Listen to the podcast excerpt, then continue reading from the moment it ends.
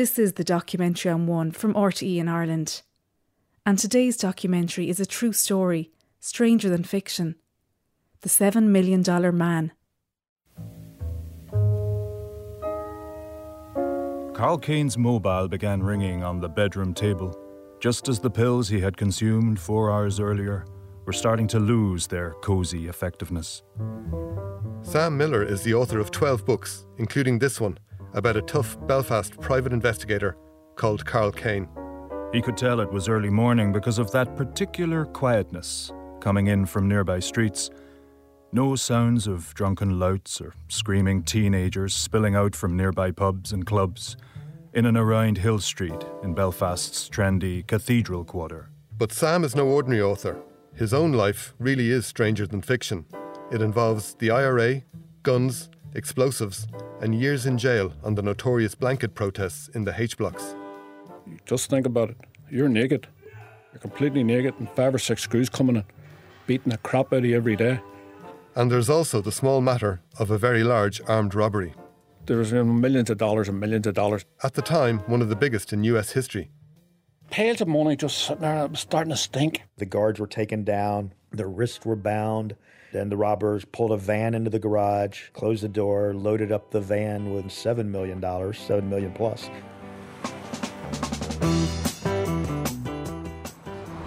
Here I used to have so many fights. Like his fictional character Karl Kane, the first chapter of Sam Millar's life begins here, on the streets of North Belfast. We're near the middle of Lancaster Street, where Lancaster Street old would have been. All the houses have changed, of course. I used to live in an old Victorian house, and all these now have been replaced by these red brick modern houses. Despite his very Protestant name, Samuel Ignatius Millar was born in 1955 into a staunch Catholic Republican family. The name Millar came from his grandfather, who was a Protestant, a Unionist, and a member of the Orange Order. His grandfather was disowned by his family when he married Sam's Catholic grandmother. The funny thing was, like, here we are in this big Republican street, and we'd have his sash on the wall along with the Pope's picture and John F. Kennedy's picture. So it was strange. And when the cops used to come in and raid our house looking for guns, they seen the size. They were a bit confused. They would walk back out again instead of searching. What was it like being a kid around here? Oh, it was brilliant. Like, you know, I mean, you, you look back now, of course, for nostalgia, and you, you realise just how good you really had it. But it could be a tough area because I lived right in the middle of the bloody street. And at the top of the street, there was a gang, the uh, North Queen Street gang. And down at the very bottom, we had the Thomas Street gang. And no matter what, I was always running the gauntlet, afraid of getting the crap beat out of me by one of the two gangs, you know. Who was in the family? We had three brothers, Donny and Joe, and Mary and Phyllis, my sisters, my father, and my mother. In the mid 1960s, Sam's family suffered a huge loss. My mother left when I was about eight years of age. She was depressed. We didn't understand it at the time. One morning I just got up and she was no longer there. And I never seen her again the rest of my life. And it really sort of way screwed my mind up a bit because I used to think she'd come and pick me up at school every day. For years I'd be watching her come to pick me up, but she never came, of course. And I hated her at the time because she put a lot of pressure on my father, who's a seaman. He didn't want to come home and look after her family. But I didn't realise at the time she was suffering from depression. Those days you didn't talk about such thing. Nobody knew about it. One way Sam coped with his mother leaving was through comic books. Spider-Man, Spider-Man, does whatever a spider. Oh, comics. I'm still in love with them. My father was a merchant seaman, used to go to New York, come home about three times a year, these big suitcases full of all these American comic books, Marvel, DC, you know. And I fell in love with them. I, I learned very little at school, but the comics educated me. And I was lucky enough to have Belfast Public Library right down the bottom of the street. So that's where I escaped to, you know. I mean, I go into the library and become Tintin, or somebody, I'd just go back up the house and become Spider Man, you know. And I was just trying to escape the poverty that I was living under and the fact that my mother had left and all. Was quite tough. So they saved me as a wee lad, you know. Comic books would play a big part later in Sam's adult life. But for now, the reality of Northern Ireland was never far away. My family were quite politically aware. Brothers were socialists or Republicans, but uh, me, I, I didn't really have an interest in that. The only thing I was interested in was girls and going to discos and things like that.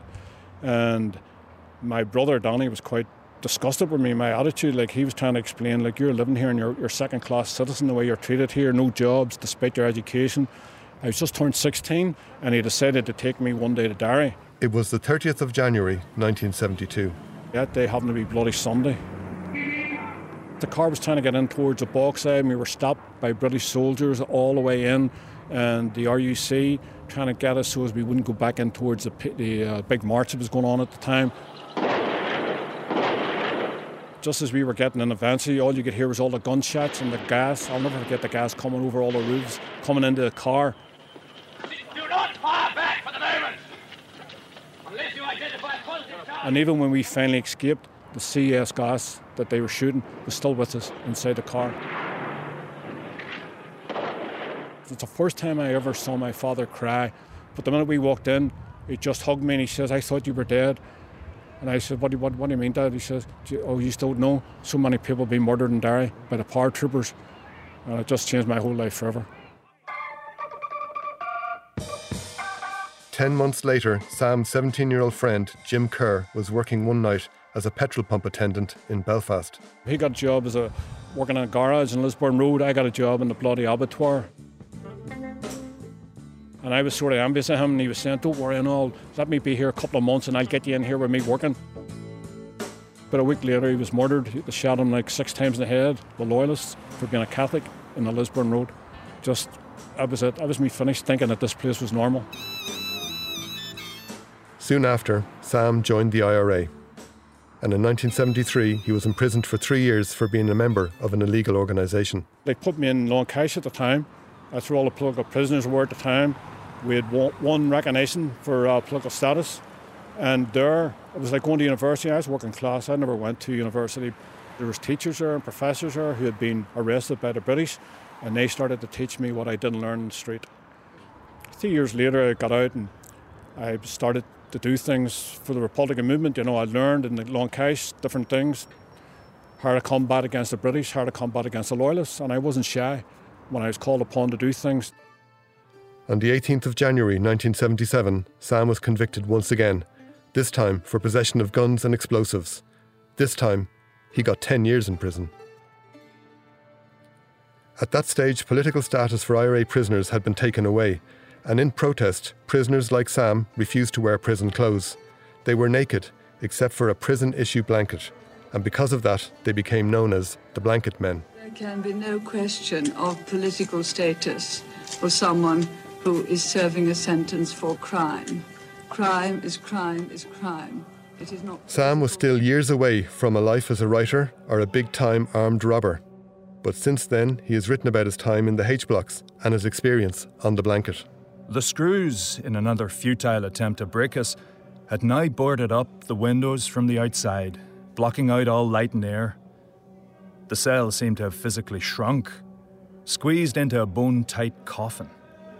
Tiny demons of panic began dancing in my head, inducing breathlessness, marrying an insufferable heat and stench into one sensory hell. Yeah, it's, it's quite hard to explain. You know, it's like asking somebody what was Vietnam like. You lost, you lost your legs. Can you tell us all about that? You know, I mean, you, you never know unless it happened to you. But you know, first night I arrived, I was stripped naked. I remember getting terrible beating. These screws, you know, I mean, they were laughing. Then they trailed me by the ankles all the way up to one of the H blocks. You know, and by the time I got there, my whole skin was all ripped open. You know, they thought it was so funny. You know, and then standing up in front of all the, the governors, you know, and they wanted me to say, "Sir." No, I wouldn't say it, so of course that was more beatings. You know, I've never called anybody sir in my life. I wasn't going to start now, you know. And then they put me in naked in the H blocks. H blocks was quite an intimidating place, you know. It's quite claustrophobic. These small cells all crammed together. Quite a quite a horrendous place. I was one of the first really early blanket men at the start to go on the blanket protest. We really didn't know what was going to happen, you know what I mean? Two years later, the protest moved on, and prisoners started to smear their own excrement on the walls of their cells. The pipes had been turned up full blast to exaggerate the stench of piss and shit. It was an overwhelming, claustrophobic torture, not for the faint hearted. It made you want to tear your skin and hair, ripping them clean off as the cell became an oven and a coffin, getting smaller and hotter. If somebody had told me I was going to be here for over eight years, I'd have probably committed suicide. Really? Yeah, I mean, it was fucking out. It was such a depressing place. Like, you know, I just thought, well, tomorrow is going to change, and tomorrow, and then next thing a year's gone by, and you're going, oh, tomorrow, and it started going, tomorrow, tomorrow, you know? It's no end to it, you know? Tomorrow came eventually, when eight and a half years later, Sam was released from prison with one thing on his mind. To go back on active service, to once again fight the British. You know, it's not romantic. I'm terrified being in there, uh, you know, shit scared. But, the, you know, I'd lost a lot of friends on the hunger strike. Bobby Sands, Joe McDonnell, Big Kieran Doherty, all personal friends of mine. Plus, I lost all our volunteers outside. The cash had died doing operations. So I already had it in my head, you know, give me a couple of days. I didn't know at the time, but my father had other plans. He has to do his utmost to try and keep me out of prison or keep me out of the IRA doing active things, you know. His father arranged for Sam to meet a young woman called Bernadette. This was my best mate's sister.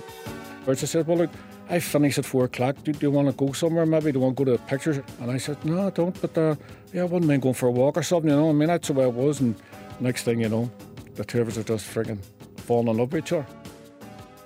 And that was the start of me easing away from Republic. My love for the Republican movement was was always a love for it, but now I have found a different love for the first time in my life, and it was slowly taking over. Like so many young Irish in the 1980s, Sam and Bernadette decided to move to America.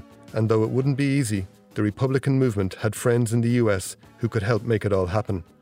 One of those friends was a man named Tom O'Connor. Tom retired as a cop and was one of hundreds of people in Rochester very active in, in NORAID. This is Rochester journalist Gary Craig. NORAID was an organization uh, set up to help uh, the families of imprisoned IRA volunteers. So Tom agreed to go over and meet Sam in the aftermath of Sam's leaving Long Kesh and when Sam was hoping to come to the United States. And, and they met and, and you know, hatched a plot. So Tom posted a letter to Sam. So I had this letter in front of me and I opened it up. And there was 10 $100 bills. I didn't have 50p in my pocket, you know. And next thing, a note from a friend just saying, look, son, get yourself and Bernie over here. You know, have, it, have what you went through, enjoy yourself in New York, stay here a week, stay two weeks, stay whatever you want.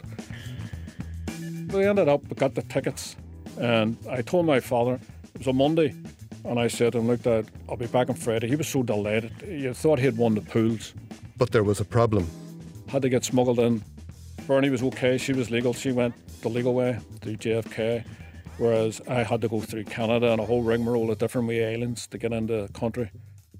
Sam came into Toronto, Canada on a flight, and then Tom smuggled Sam into the U.S. into Rochester from there. For a while, Sam and Bernie lived quietly near their friend Tom O'Connor among the tight knit Irish community in Rochester, in upstate New York. But Sam had bigger ideas. Eventually, Sam and Bernadette and a child they had at the time uh, left Rochester, moved to New York City.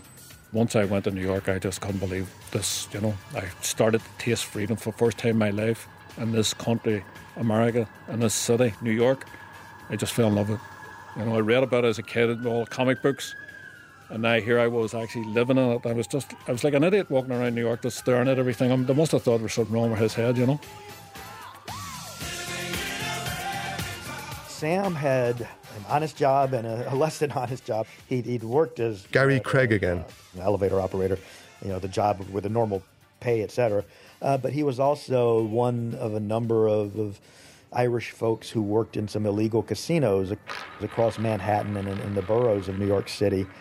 And uh, the fellow who established those casinos was Irish heritage himself and often used folks who had come into the country illegally, you know, folks perhaps with IRA background to, to work the casinos.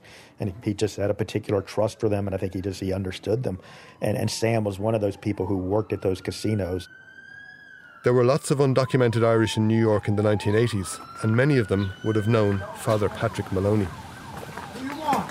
Looking for Father Patrick Moloney. All right, let me see if he's there. Excuse me. Uh, What's your name? Michael. Mr. Mike. Okay, let me. Hold on, Mike. Let me see. Let me see if he's there. He should be expecting me. Give me. me a second. He's a priest from Limerick who has been living in the East Village in Manhattan since 1957. From a staunch Republican family, he was an active supporter of the Irish cause. One day, he was introduced to Sam. I was introduced to Sam, and then he told me Sam used to be a blanket man. Okay? maybe you can help him up the road. Well, I met him, I met the kids, one of them. I baptized all the kids thereafter. And I Oh, said, he was here with his wife and family. Yeah, right. He'd come in, uh, she'd gotten a green card, and he'd come. No, she was waiting for the green card. I helped her get it in the end. And uh, she came through family as a visitor. He'd come through the border. And so I took, uh, he was working. He said, Well, now I work under the name of Frankie. Okay, uptown. And he'd hop by to see me every so often. I'd give him things for the kids, help out. Any way I could help him, I'd help him. Okay, they lived in, in Jackson Heights at the time. That's all I knew about Sam. Things couldn't have been going better for Sam. He had an exciting job he loved, plenty of money, a young family, and the troubled streets of 1980s Belfast were just a distant memory. But there was something playing on Sam's mind.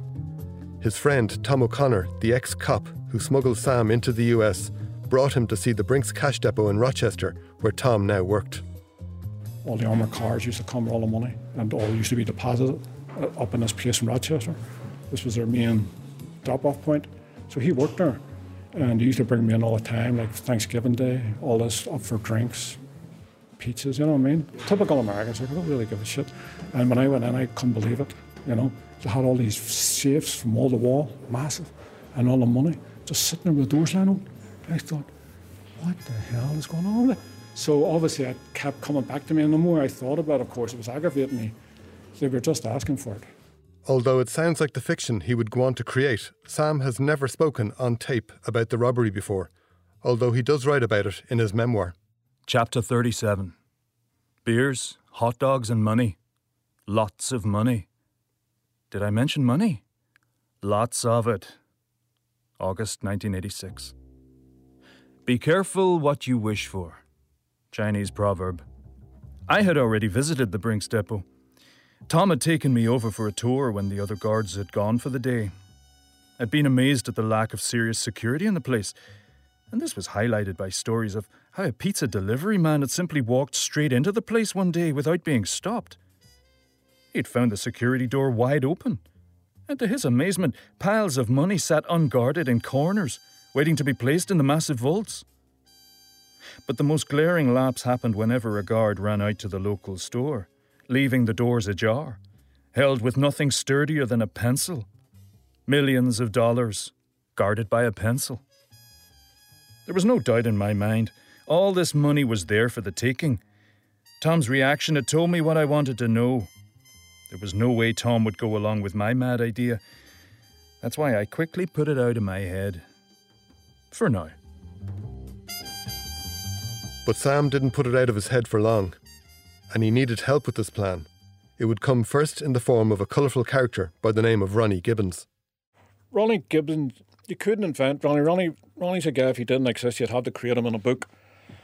He was this philanthropist, philosopher, um, a jack of all trades.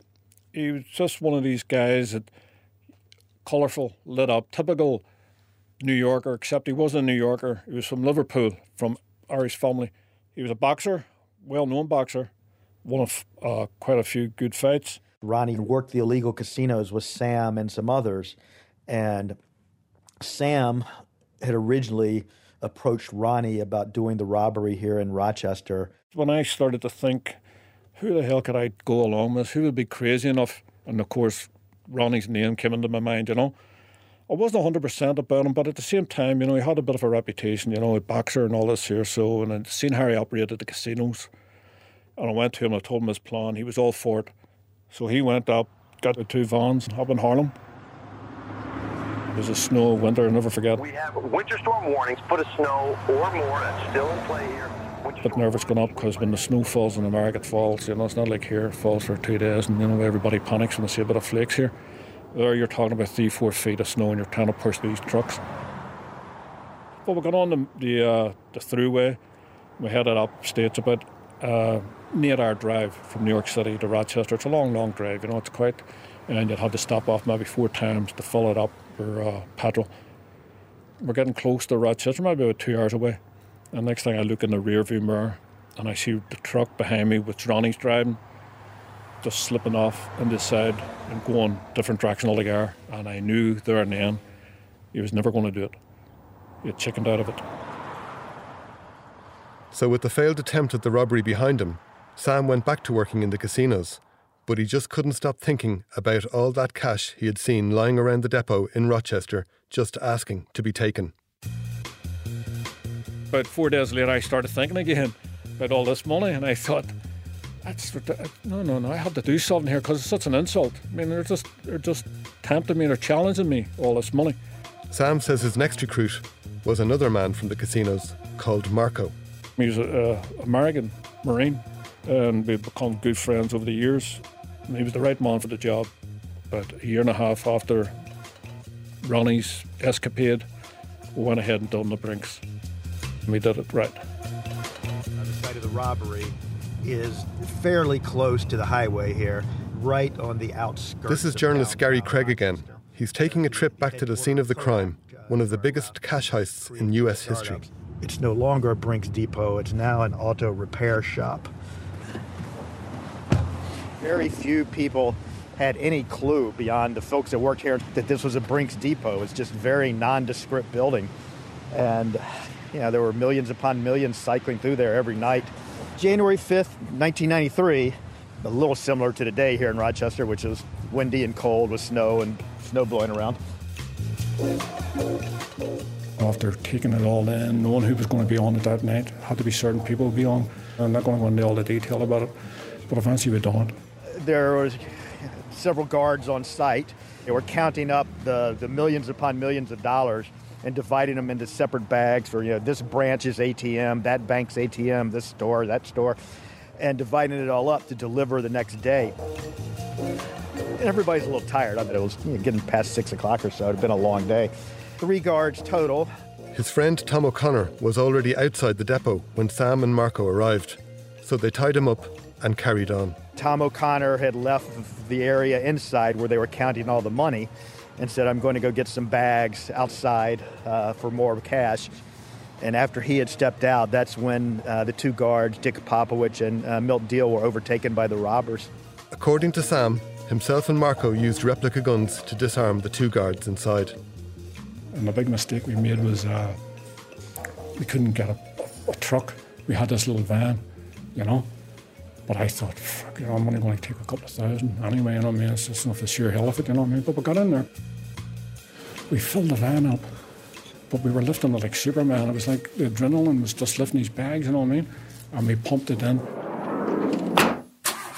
And we tried to get out, and we couldn't because all the black smoke was coming out of this little van. There's too much weight on it, you know?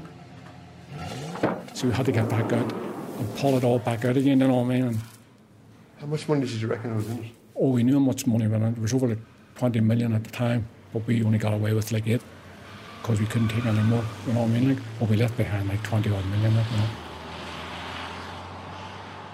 The robbers closed the door and, and drove away, and nobody and law enforcement had any clue right away that night where they'd gone. They did take Tom O'Connor hostage, and, and Tom was dropped off on the west side of Rochester by the robbers and made his way to a restaurant, which is where he then called uh, 911 and the police. My name is Paul Hawkins. I'm retired from the FBI. Back in uh, January 5th of 93, I was uh, the case agent on a rather large robbery in Rochester, New York. The uh, police department got the call from the two guards that got tied up, and uh, we found out that the uh, third guard had been I'll put this in quotes, kidnapped by the perpetrators, and that 7.4 million had been taken out of the Brinks uh, warehouse facility in downtown Rochester. So it seems that right from the start, the FBI seemed to have a pretty good inkling as to who might be responsible. Well, we had discussed who the individuals were that were employed there, and once we found out that Tom O'Connor was one of the guards and was the guard that was kidnapped, we knew exactly who had perpetrated the robbery because Tom had a very bad reputation. Uh, he was retired from the city police department, uh, was a suspect in several homicides, was never charged with any of them. We felt that he probably was involved and had some help we knew through previous investigations that probably his help was Sam Millar uh, because Tom had smuggled him from Canada across into the United States. Sam headed back down to New York City, but he soon realised he had a problem where to store all that cash. Father Pat Moloney had the solution. He ran a series of safe houses where he would shelter people who needed to keep a low profile, including members of the Republican movement from Northern Ireland.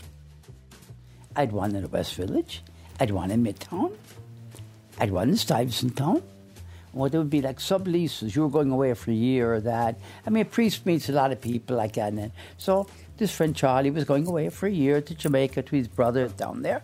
And the apartment was very low rent, a very big apartment, a nice uh, bedroom and big everything, big living room. You could have two people comfortably living there individually. So I took over the apartment. Sam and his wife Bernie knew Father Pat well at this stage, and Father Pat let Sam put the money in his friend Charlie McCormick's apartment. I got talking, I was saying I got, got money, I got a lot of money. He must have thought at the time probably that this is casino money. So he was thinking, yes, yes, yes, yes. He probably thought twenty thousand pounds or something. You know what I mean? And uh, I was saying, well, it's a wee bit more, more than that. There, you know. He made it's like it's a few million. So he, like, he, he didn't know what to think, you know. So I'm not going to say any more about the priest. You know, he's not here to defend himself. He has to, you know, it's it's up to him what he wants to say about it. But he was looking after the money. Meanwhile, in their new home in Queens, Sam opens a comic book store, a dream he'd harboured since he was a child. He called it KAC Comics after Sam and Bernie's three children, and he had no shortage of funds to purchase stock. By now, the FBI are well on the case of Sam and the stolen cash. We did find him in Queens. Uh, we got the New York office interested in surveilling him.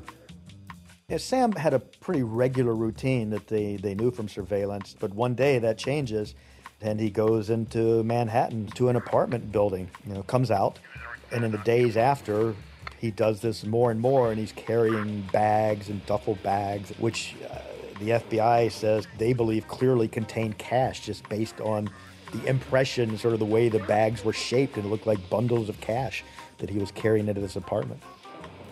We decided to put a surveillance camera on the hallway outside the stash house. And lo and behold, there was a, a small elderly priest accessing the money um, with Sam and one time without Sam. His name had come to them some because Father Pat, it turned out, had actually bought the car, uh, the Ford Explorer that Sam was driving. But it, it wasn't necessarily that they thought just because of that he was suspicious. They assumed, well, maybe he's somebody that knows Sam and has helped him, as Father Pat had. But it wasn't they necessarily in the beginning thought this guy's involved. But then they start seeing Father Pat show up at the Manhattan apartment, and they say Father Pat sometimes is carrying cash and counting it outside of the Manhattan apartment as he's leaving. Something Father Pat completely denies, but an FBI agent and a New York police person testified to that. The money stayed in the apartment for a couple of weeks. Father Moloney brought in a counting machine and started running the counting machine. And we had a surveillance agent go up to the door and listen. She goes, They're counting the money. And so we said, Well, if they're counting it, they're probably getting ready to move it. So we probably ought to hit it with a search warrant.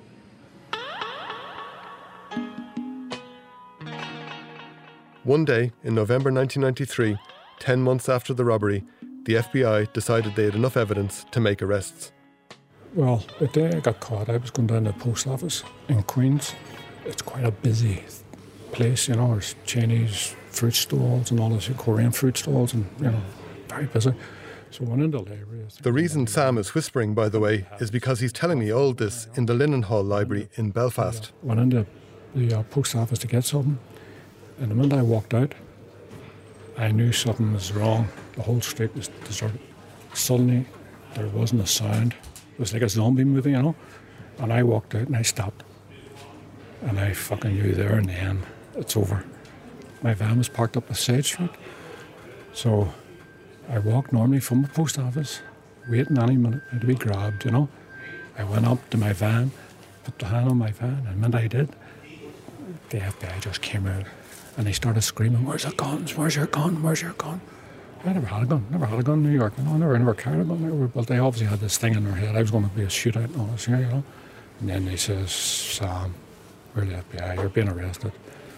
So, of course, that's it. That's the end of the world. Your world just collapses, you know. Father Patrick Moloney was at home in Manhattan. It was a Friday evening. I'll never forget it to the, the dying day. It was the 12th of, of November. I'm walking out the door with Big him, and then look around. The whole place is surrounded with trucks. There's snipers in the roof here and there, and the guns are trained on me. What's happening? I thought it was a drug raid gone bad. They were around the corner, they were everywhere. They really thought they had a, another a cell of IRA or something, and the money was here. I mean, they were so badly informed. The story made national and international headlines. Patrick Moloney is a priest and now is also an accused felon, charged in connection with one of the largest armored car robberies in U.S. history. Federal authorities say Father Moloney had in his possession money from a Brinks robbery that occurred last January in Rochester, New York, in which $7.4 million was stolen. Two other suspects, including a former Rochester police officer who worked for Brinks, were also arrested. Myself, Father Pat Moloney, Charlie McCormick, and Tom my best friend Cap were gathered and charged with the Brinks robbery. There was no sign of Sam's accomplice, the mysterious Marco, or the other $5 million in stolen cash. Like all good crime fiction, there was some unfinished business with the heist, and the reality of it would have serious consequences for Ronnie Gibbons, Sam's friend, who pulled out of the robbery at the first attempt. During the search of his house, the FBI found just under $200,000 hidden in Father Pat's bedroom money which Sam says he told Father Pat to give to Ronnie Gibbons. Ronnie knew who did the heist, and this money was to keep him quiet. So Pat agreed to give it to him, you know. And that's the way I thought, except during the court case, you find all these tapes that they've been watching, you know, been watching you 24 hours a day. You feel silly, you thought you you knew it all, but they've actually been watching you for weeks, for months. And the first thing one the FBI guys said to me was, Well, where did Moloney get all this money?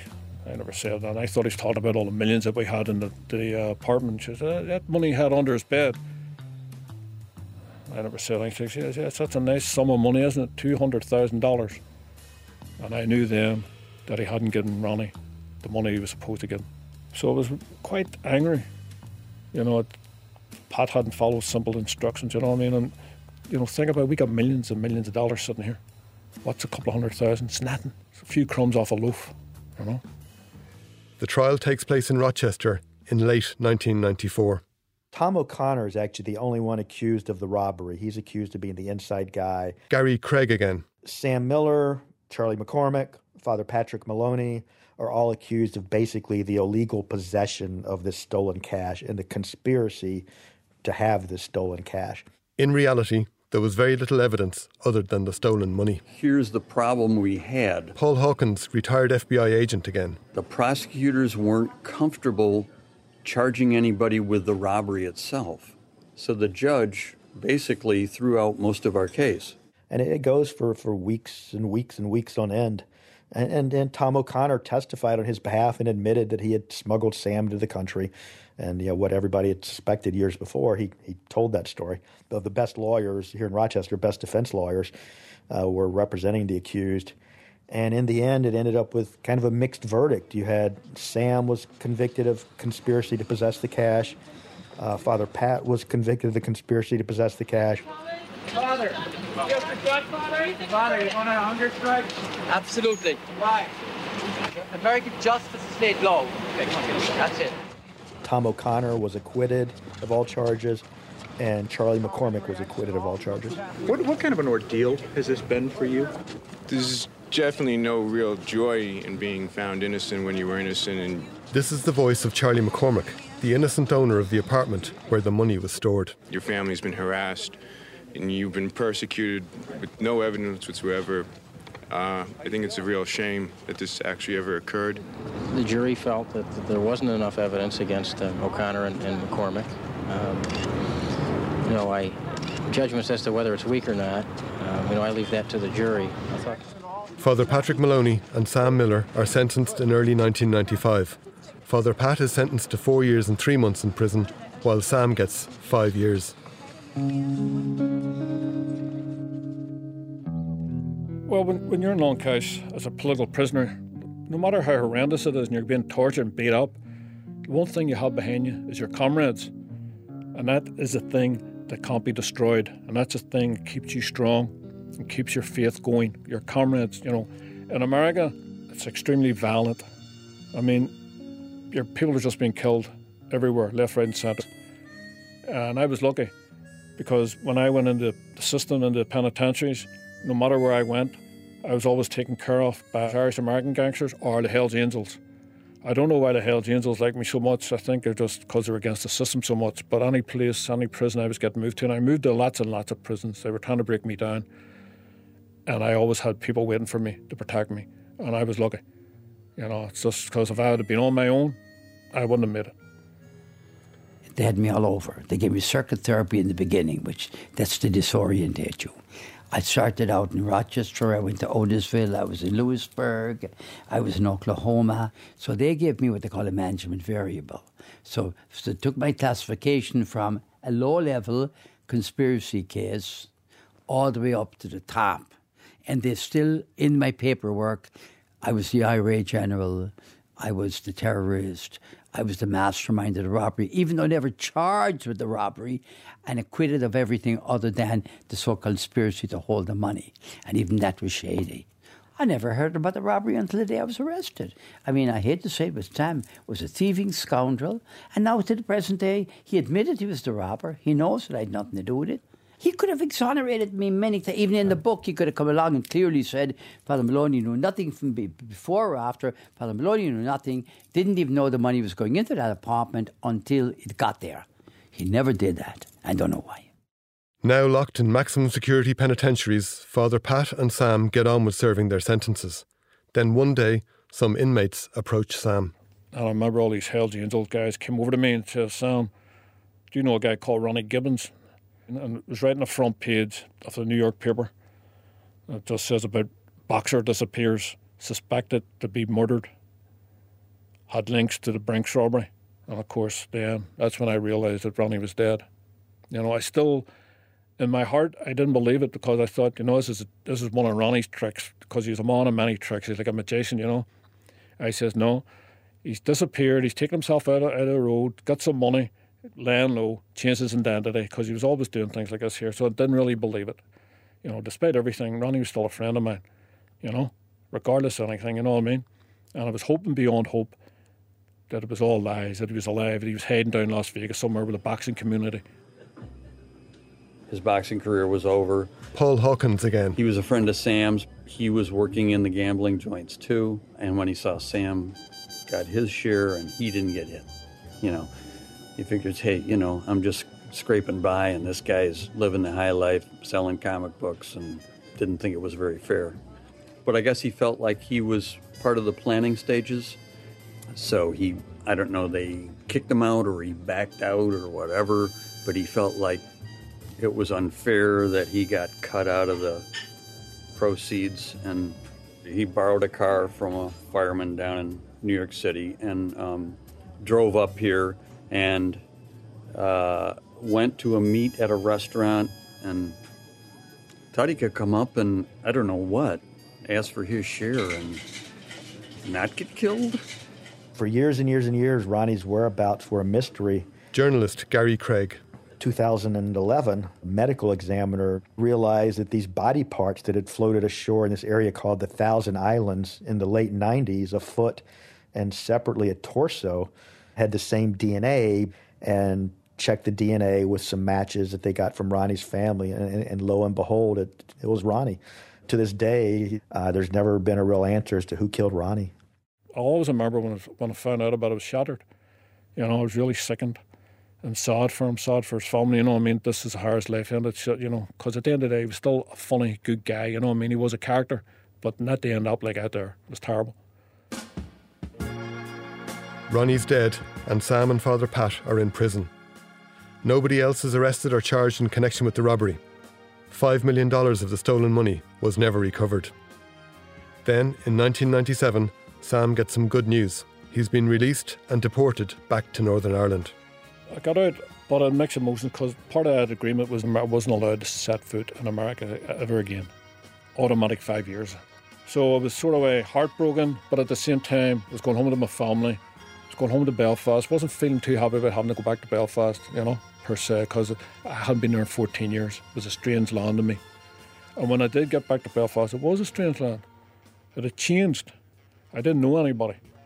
All my friends had moved on to wherever they were going. Most had married now, and you know, now the grandkids now, you know, and things like this here. But even the areas, Belfast city centre, everything had changed dramatically. Now, over 20 years later, Father Pat still lives in his brownstone house on East 9th Street in the East Village of Manhattan, where he remains an active member of the local community. I had nothing whatever to do with the Brinks robbery before or after the fact, and yet I can't shake it off. When Sam returned to Belfast, he was at a loss as to what to do with himself until he saw a small ad in a local newspaper. I had a penny, and next time I'm sitting in the library, the library just down from the street. I used to live in Lancaster Street, and I opened up Belfast Telegraph Irish News, little tiny advertisement saying get your, your stories in for the Brian Moore Award. And I really hadn't a clue what it was, but what I did see was a thousand pound. And I mean, I'm sitting with nothing, just back from America. You know, everybody thinks I have all these millions. You know, I can tell you now, had a penny, all taken from me. You know, I didn't think it would it would even be uh, considered, but I put it in hoping to win some money, and I did win it. You know, afterwards I sat and thought, God, this is what I always wanted to be from a little kid. I wanted to be like Stan Lee, create all these great characters, these great stories, you know what I mean? And it gave me the thought, I could be a writer. And I had this manuscript that I wrote longhand in the penitentiary. You know, I thought about doing this here and maybe making it into a, a memoir. Brought it all down to what you have, we have now is a book on the brinks and uh, blew everybody out of the water when it came out. Won so many awards and became bestseller twice. Warner Bros. bought the rights to it. It just opened a whole new life. Winning the Brian Moore Award did indeed open a whole new direction in life for Sam as a novelist. I'm in the world of writing. I'm now a writer. I'm like a writer all over Europe. It's strange for me. Like, you know, I go to Germany and go to France and see my books in windows and people talking good things about me for a change instead of bad things. Now 65, Sam's life is a world away from prisons, blanket protests, casinos, and armed robbery. These days, it's all fiction. He's written 12 books and received many awards, a lot of them for a series of crime noir novels featuring Detective Karl Kane. I just continue to write until I stop writing and drop dead or whatever the hell happens to me.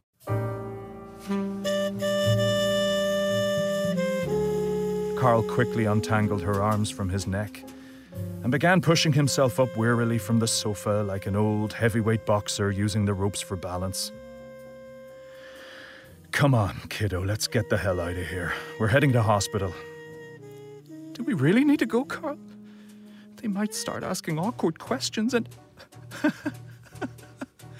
Uncontrollably, Lipstick started giggling. What the hell's so funny? Lipstick pointed at Karl's legs. You really are wearing pajamas.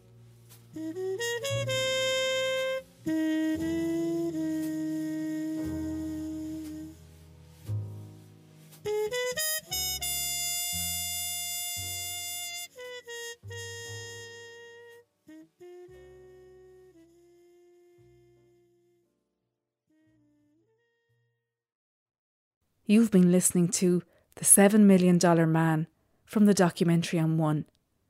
It was narrated by Michael Keeley and produced by Michael Keeley and Tim Desmond. Until next time, thanks for listening.